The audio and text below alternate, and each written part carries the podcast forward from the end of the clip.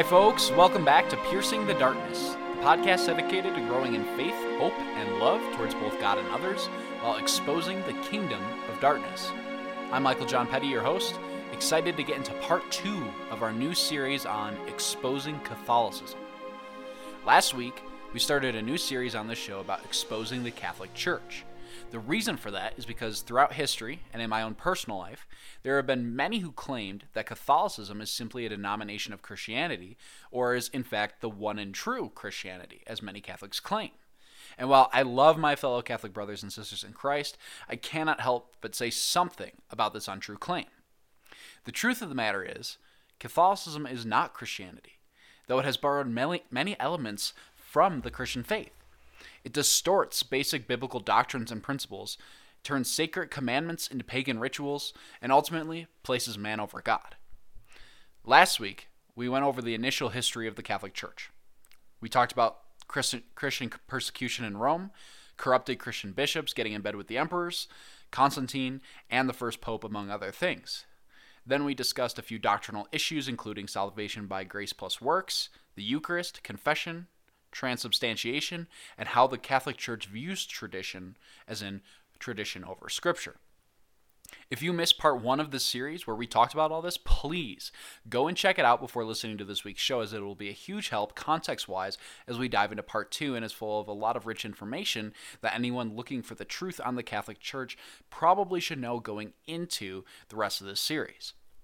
But before we dive in, I want to put out the disclaimer once again that I am not condemning anyone who is Catholic, who has placed their saving faith in Jesus Christ as their Savior, receiving his gift of unearned grace, and submitting themselves to him as their Lord. I am not talking to my fellow brothers and sisters in Christ here, nor am I trying to say that anyone going to a Catholic church is immediately or automatically going to hell or anything of that nature.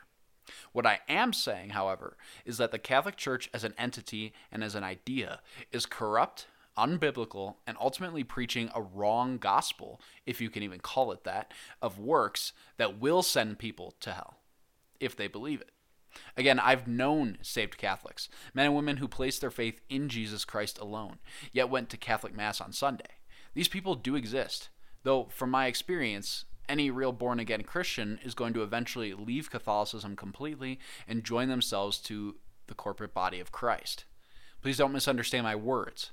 I understand how confusing this may seem, but please stick with me and I will show you using the Word of God why Catholicism is Satan's tool to keep people from true Bible based Christianity. And again, I would recommend going back and listening to part one before listening to this second part in this series. There's going to be many parts after this as well. So this week, we're going to cover a few topics such as the veneration of images, prayer, gifts and sacrifices, and penance. Again, our goal here is to do as Acts 17:11 says and examine the scriptures to determine whether these things are true and show the deceptions, delusions, and discrepancies between what the Bible teaches as the Christian faith and what Catholicism officially teaches in the Catechism, which is their source of doctrine and what many Catholic priests and bishops actually teach out of as opposed to scripture itself. Now, let's start with the veneration of images. What does that even mean? The veneration of images.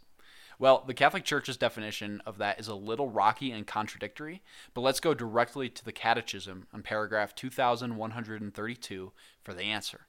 It says, quote, "The Christian veneration of images is not contrary to the first commandment which prescribes, meaning prohibits, idols.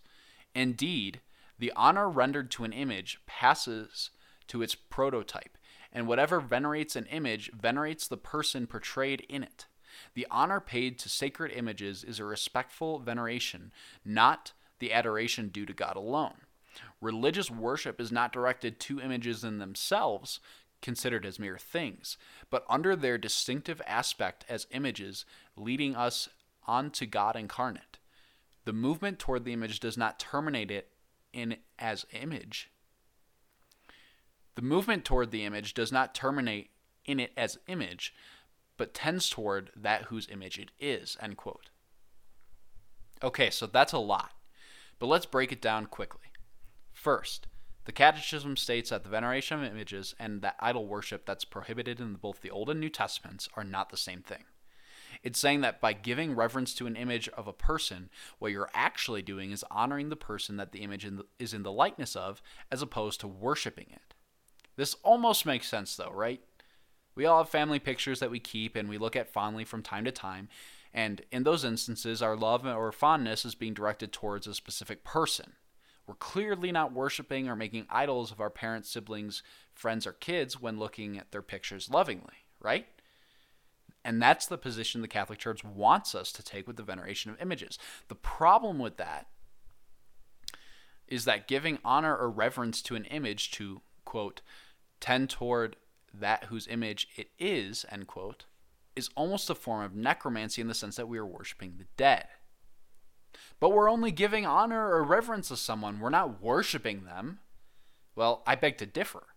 In fact, the Catechism would beg to differ as well. Let me reread a portion of that quote I just read from paragraph 2132, where it said, quote, Religious worship is not directed to images in themselves, considered as mere things, but under their distinctive aspect as images, leading us on to God incarnate. The movement toward the image does not terminate in it as image, but tends toward that whose image it is. End quote. Did you catch that? The first two words of that quote religious worship. Now tell me again that the veneration of images isn't religious worship because the Catechism just claimed that it was, with the intent of leading us to God. The problem with that is that no true God would ask that we honor an image in order to worship him. In fact, God gives clear instructions throughout the Bible on not only how to worship him, but also how not to, including Exodus 20, verses 4 through 5, which state that you shall not carve idols for yourselves in the shape of anything in the sky above, or on the earth below, or in the waters beneath the earth. You shall not bow down before them or worship them. Moses goes on in Deuteronomy 4 to explain this a little more in verse 16 when he says, Whether it be the form of a man or of a woman. Okay, so God makes it very clear that idols are out of the picture in the Old Testament. But what about the New Testament?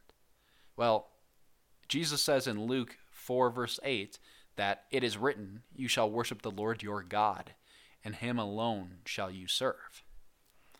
Now, Michael, come on. These passages, these passages are talking about pagan idols such as Moloch or Lilith or Dagon. Clearly, an image of Jesus or Mary isn't the same thing.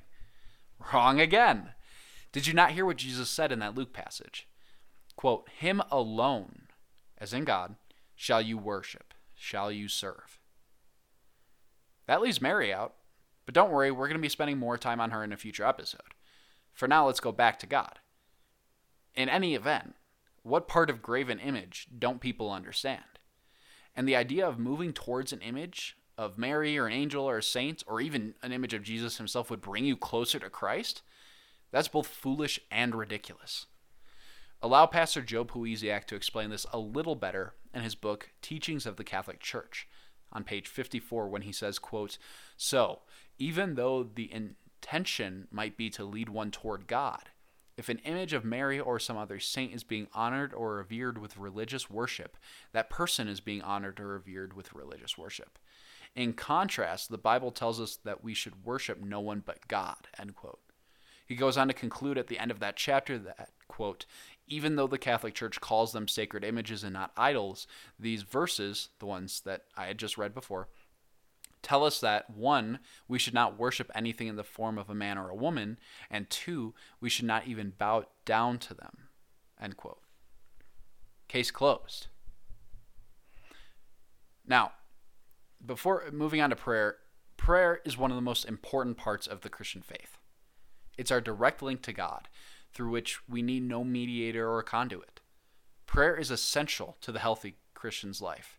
So much so to the point where Jesus actually took the time not only to teach his disciples how to pray, but he did it himself in his final hours before being taken into custody and crucified. Prayer is one of those most sacred things that a Christian can do, and yet it can also be corrupted by those who don't understand its purpose or its power. In paragraph 2679 of the Catechism, it states that, quote, when we pray to her, speaking of Mary, the mother of Jesus, we are adhering with her to the plan of the Father who sends his Son to save all men, end quote. A little later, it continues on to say that, quote, we can pray with and to her, end quote. Mary isn't the only one that the Catechism gives permission to pray to, however. It also teaches that we should pray to the saints, be them men or angels. Not can, but should.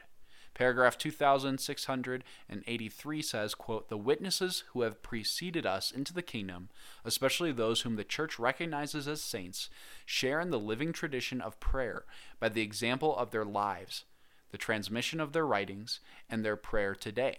They contemplate God, praise Him, and constantly care for those whom they have left on earth. When they entered into the joy of their Master, they were put in charge of many things. Their intercession is their most exalted service to God's plan. We can and should ask them to intercede for us and for the whole world. End quote. Let me make this exceedingly and abundantly clear when I say that nowhere in Scripture is it ever said that we are to pray to Mary or the saints. In fact, there are countless times throughout all of Scripture where men of God and angels are bowed down to in adoration or worship because of some great thing that they did or because they were blinding when they showed up. And immediately, these men and these angels condemned the people who bowed to them for such behavior, commanding them to worship only God. Furthermore, in this book, The Teachings of the Catholic Church, Pastor Joe references a few verses that completely disregard what the Catechism says, exposing its heresy. Philippians 4 6 tells us to make our requests known to God, not Mary or the saints. Romans 8 makes it clear that Jesus Christ in heaven and the Holy Spirit within us here on earth are the ones who intercede for us, not Mary or the saints who are dead and can't hear us. Furthermore, Hebrews 7, verse 25, echoes Paul's words reminding us that, quote, He, as in Jesus, lives forever to make intercession for them, as in us believers, end quote. Ironically and hypocritically, the Catechism also says in paragraph 178 that we must believe in no one but God, the Father, the Son, and the Holy Spirit. Now, this is true and biblical, but it's clearly contradicted by what we read earlier on praying to Mary or the saints, as well as the veneration of images, especially if the image being revered is of anyone other than God. So while I agree with paragraph 178 in the fact that our faith should be only in God, remember 1 Peter 1:21 tells us that our faith and hope are in God. The Catholic Church itself doesn't even agree, as we have already seen and will continue to see as we go on. And if you doubt that statement, go and read the Hail Mary prayer out loud and you'll start to your skin will start to crawl and you'll start to recognize that they actually see that this woman as equal to God. That's scary. Now another prayer that is incredibly common in the Catholic Church is the Lord's Prayer from Matthew 6 verses 9 through 13, also known as the Our Father. Now before people attack me thinking that I'm condemning anyone praying the words of Jesus that he taught his disciples, please give me a moment. I am not at all saying that people shouldn't pray the Lord's Prayer, especially when they're unsure what to pray. I think Jesus' words here are wonderful, beautiful, and I've prayed them myself many a times. My buddy Kenny prays the prayer almost every day. But I also think that what Jesus says literally two verses beforehand in Matthew 6, verse 7, is equally as important as what he says in his prayer. And Jesus, when he says that, quote, When you pray, use not vain repetitions as the heathens do, for they think that they shall be heard for their much speaking, end quote. If you're ever if you've ever been to Catholic Mass, you know that aside from all the sitting and standing and kneeling, there's a lot of repeat after me prayers, including the Lord's Prayer, sometimes repeated more than once. Alongside that, part of one's penance after going to confession may be to say a certain amount of Our Fathers. Again, this is a wonderful prayer, and I take no issue with Christians praying it. But the point Jesus was making with the Lord's Prayer wasn't that it was the only thing that we should pray, or even one of the only things that we should pray. He was trying to show us that the way in which we should pray. It's an outline. That we must honor God first, thanking Him and surrendering in obedience and following that up with asking for help or forgiveness or presenting any other requests we have before help asking him to help us in spiritual warfare situations and honoring him once more the lord's prayer is less of a say this every this prayer every so many days And again, like I said, more of an outline that we may construct our own prayers with our own requests and talk to God one on one personally instead of just talking at Him. Once again, prayer is an amazing gift and is incredibly powerful. James 5:16 says that the effectual fervent prayer of a righteous man availeth much. So both scripture and history prove this to be true. Elijah prayed and God sent down fire from heaven. He prayed again and God held back rain for 3 years. And then when Elijah prayed once more, God released the rain on the ground once more and restored the land. Because of Daniel's praying 3 times a day under 3 different Babylonian rulers, he was thrown in the lion's den and yet God delivered him. And at Pentecost, the apostles prayed, and the Holy Spirit fell upon them in power. George Mueller, a great man of prayer, once prayed that God would deliver him three sacks of flour for his orphanage. That night they received it. Prayer is powerful, and if we keep God's commands and do the things that are pleasing in his sight as John as I'm sorry, 1 John 3:22 says, whatever we ask we will receive. It's really that simple. This next topic should be obvious to any true believer as to why this is wrong, but nevertheless, I feel the need to cover it, and that is gifts and sacrifices. Now, one wouldn't think that even the Catholic Church, which still shows a crucified Jesus on the cross, would feel the need to give sacrifices for sins, especially in light of other ideas such as confession and the Eucharist. But as it turns out, they do. Of course they do, right? In paragraph 1539 of the Catechism, it states that, quote, the priests are appointed to act on behalf of men in relation to God, to offer gifts and sacrifices for sins, end quote. What? That sounds an awful lot like the role of the Old Testament priests under the law given to Moses. In that law, it stated that blood sacrifices had to be given by the priest to atone for the sins of the people, since, as Leviticus says, there is no forgiveness of sins without the shedding of blood. But that's where Jesus comes in. Jesus paid the ultimate penalty for sin and sacrificed himself, making himself not only our high priest, but our atonement for sin, so that we didn't need to sacrifice to God for our sin anymore. Now we can simply believe on Christ and receive forgiveness for what he has already done for us. And yet, the Catholic Church does not agree.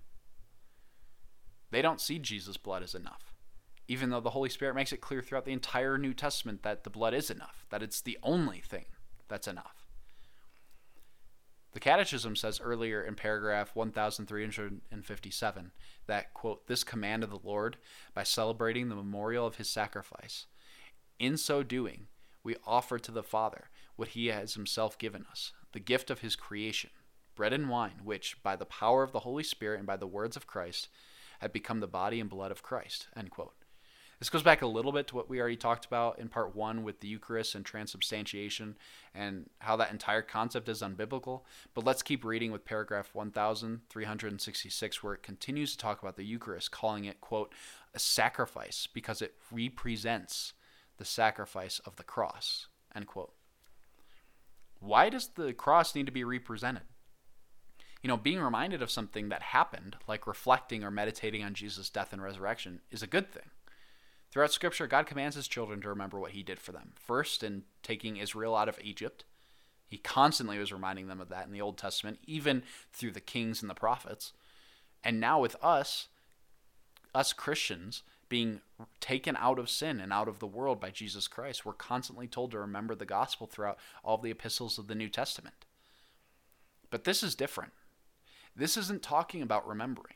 This is talking about making a new sacrifice, committing you yourself, bringing forth a sacrifice in order to make Jesus' initial sacrifice effective, insinuating that without the present sacrifices that Catholics are to make, there is no forgiveness.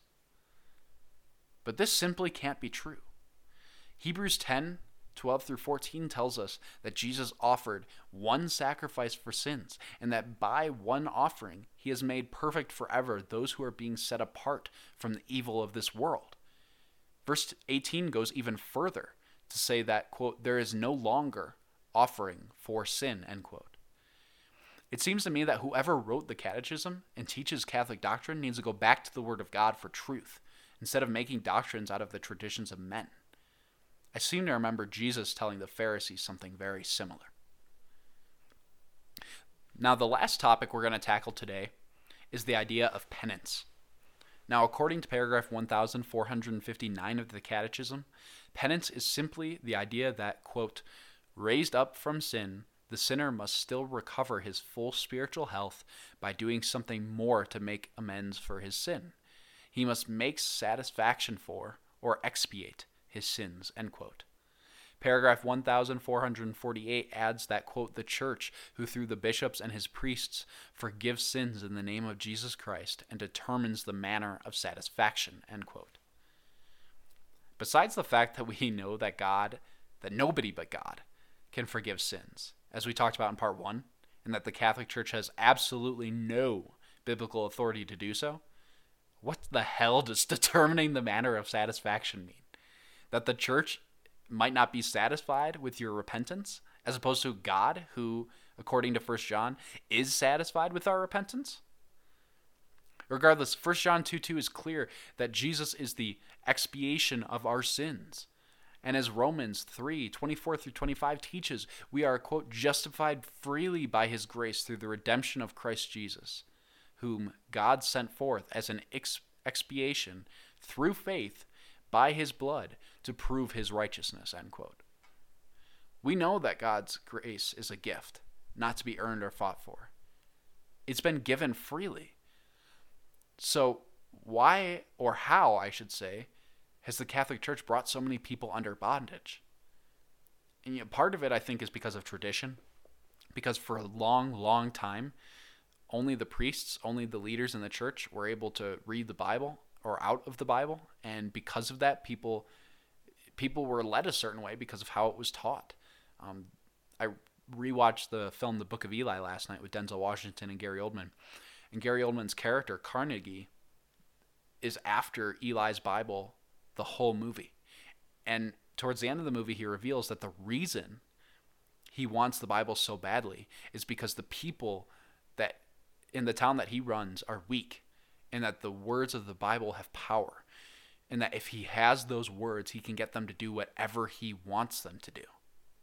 Whereas Eli's motivation, since he's being led by God, is to get the Bible to a safe place where it can be reproduced on a printing press and redistributed to individual people so that they don't have to rely on one person interpreting the words of God and instead can search the scriptures themselves to see if these things are true, as Acts 17 said, once again, like I mentioned at the beginning of this program. The Catholic Church would really like people to believe that they need them to be reconciled to God. And thus, the Catechism states in paragraph 980 that, quote, it is through the sacrament of penance that the baptized can be reconciled with God and with the church, end quote. It goes on in paragraph 1437 to add that, quote, reading sacred scripture, praying the liturgy of the hours and the Our Father, every sincere act of worship or devotion revives the spirit of conversion and repentance within us and contributes to the forgiveness of sins, end quote. I mean, come on, folks. Must I even go on? Yet, that I might be able to accurately say that I replace the lies of the Catholic Church with the word of truth, I bring you to Romans 5:10, which says, quote, "While we were sinners, we were reconciled to God through the death of his son." End quote. Ephesians 1 7 through 8 says, In him we have redemption by his blood, the forgiveness of transgressions in accord with the riches of his grace that he lavished upon us. Romans 6:23 For the wages of sin is death but the gift of God is eternal life in Christ Jesus our Lord. John 5:24 Truly truly I say to you whoever hears my word and believes in the one who sent me has eternal life and will not come into condemnation but is passed from death to life. And finally, the classics Ephesians 2 8 and 9. Quote, For by grace you have been saved through faith it is not from you, it is the gift of God. It is not of works, so that no one may boast. But the Catholic Church doesn't say you need penance to be saved. Not so. In fact, paragraph 1446 says that quote the fathers of the church present this sacrament as the second plank end quote there the planks they're talking about are the planks of salvation don't believe me paragraph 1470 says quote in converting to christ through penance and faith the sinner passes from death to life and does not come into judgment end quote Paragraph 1345, quote, For all others, whoever they may be, so that we may be found righteous by our life and actions, and faithful to the commandments, so as to obtain eternal salvation, end quote. Lastly, paragraph 2027, quote, Moved by the Holy Spirit, we can merit for ourselves and for others all the graces needed to attain eternal life, end quote. Have we had enough? How do these passages of official Catholic doctrine compare with the words of God we have previously read? Or with Romans 5:19, which says through the obedience of one many will be made righteous? Or Galatians 3:10 through 11, which I just read this morning, which reads, for all who depend on the works of the law are under a curse, for it is written, Cursed be every man who does not persevere in doing all the things written in the book of the law and that no one is justified before God by the law. For the one who is righteous by faith will live. I know that this is going to be scary for some of you. Some of you may even identify as Catholic or have friends or family who identify as Catholic, and you may be questioning either your own salvation now or theirs.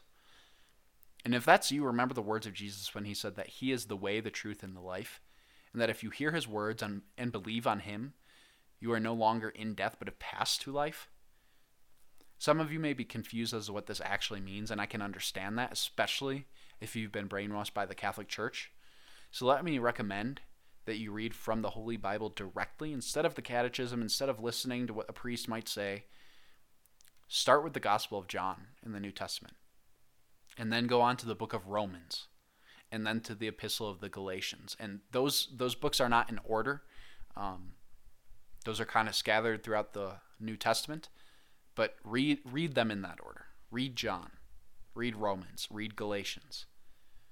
Because they will explain to you who Jesus actually is, what he actually accomplished on that cross, and the dangers of falling back into a good works mentality instead of resting in his unearned grace. That's where I go when those thoughts come into my mind. In fact, again, I went to Galatians this morning because I felt convicted of trying to do enough good things. That won't save me. And it won't save you either. The wages of sin is death, but the free gift of God is eternal life through Christ Jesus, his Son, our Lord. Thank you for joining me this week on part two of my Exposing Catholicism series. If you want to learn more on the Catholic Church's doctrine and how it compares to the Bible, I definitely recommend that you check out the book Teachings of the Catholic Church by Joe Powiesiak. It was very helpful in making this podcast. Um, Joe is actually one of my pastors back home growing up. Um, he came out of the Catholic Church after being a part of it for about 30 years. And so he understood Catholic doctrine very well and decided to dissect it from a biblical perspective. So it's it's very biblically sound and it's really good. I'd also recommend the Know Your Enemy series of videos produced by the Fuel Project, which you can find on YouTube. Some of my information came from them, and it's just a great um, series about understanding Satan and his plan and his power and the methods and the institutions that he uses to deceive people and deceive the masses and try and keep them from Jesus Christ. It's really good. Along with that, check out part one of this series if you haven't already by going to piercingthedarknesspodcast.com, where you can listen and subscribe to the podcast through iTunes, Spotify, and Stitcher, or just listen directly from the website.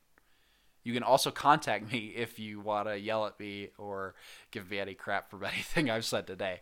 Um, I definitely welcome any comments or concerns or complaints that anyone might have. And if you have one, please contact me through the website as well.